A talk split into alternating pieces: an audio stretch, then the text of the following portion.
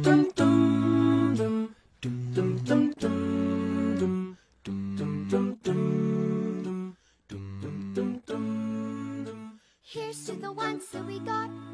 starting a new book called Getting Past Your Past by Francine Shapiro. By forgetting what happened. The problem with that is our brains don't work that way. Some memories will fade into the background, but others will stay in the forefront of our minds. What makes the memory stay? It's usually when the memory is unprocessed.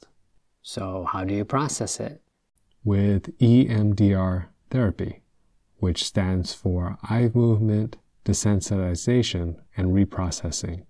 Oh man, that's a long name. Yeah, the name got longer as the therapy process evolved. The author has since discovered that it isn't just eye movement and would rename it reprocessing therapy but the name stuck. Okay. Why does it even matter if we have unprocessed memories? Because it leads to unconscious behaviors that are no longer healthy for us. For example, Janice had a history of taking too many antacids and they were ripping up her stomach. Through therapy, she discovered this unprocessed memory of being in grade school and the girl next to her vomiting. It got into Janice's hair and she felt humiliated. After processing that memory, she didn't feel the need for the antacids.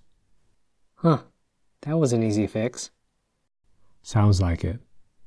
Before we wrap up, the author wants to emphasize in this first chapter that these memories don't have to be a major trauma to have a lasting effect, and that processing the memory isn't about blame.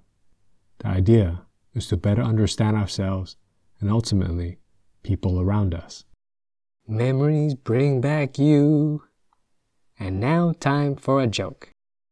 An 80 year old couple were having trouble remembering things. So they decided to go to their doctor to make sure nothing was wrong with them. When they arrived at the doctor's office, they explained to the doctor the problems they were having. After checking the couple out, the doctor told them that they were physically okay, but might want to start writing things down making notes to help them remember things. The couple thanked the doctor and left. Later that night, while watching TV, the old man got up from his chair and his wife asked, Where are you going? He replied, To the kitchen. She asked, Will you get me a bowl of ice cream? Sure. Then his wife asked him, Don't you think you should write it down so you can remember it? No, I can remember that. Well, I also would like some strawberries on top. You had better write that down, 'cause I know you'll forget that, his wife said. I can remember that. You want a bowl of ice cream with strawberries. She replied, Well, I also would like whipped cream on top.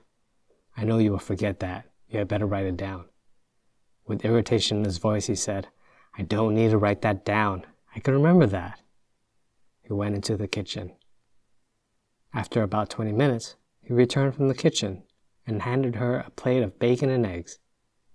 She stared at the plate for a moment and said, You forgot my toast. Close to the ones that we lost on the way. Cause the trees bring back all the memories. And the memories bring back memories.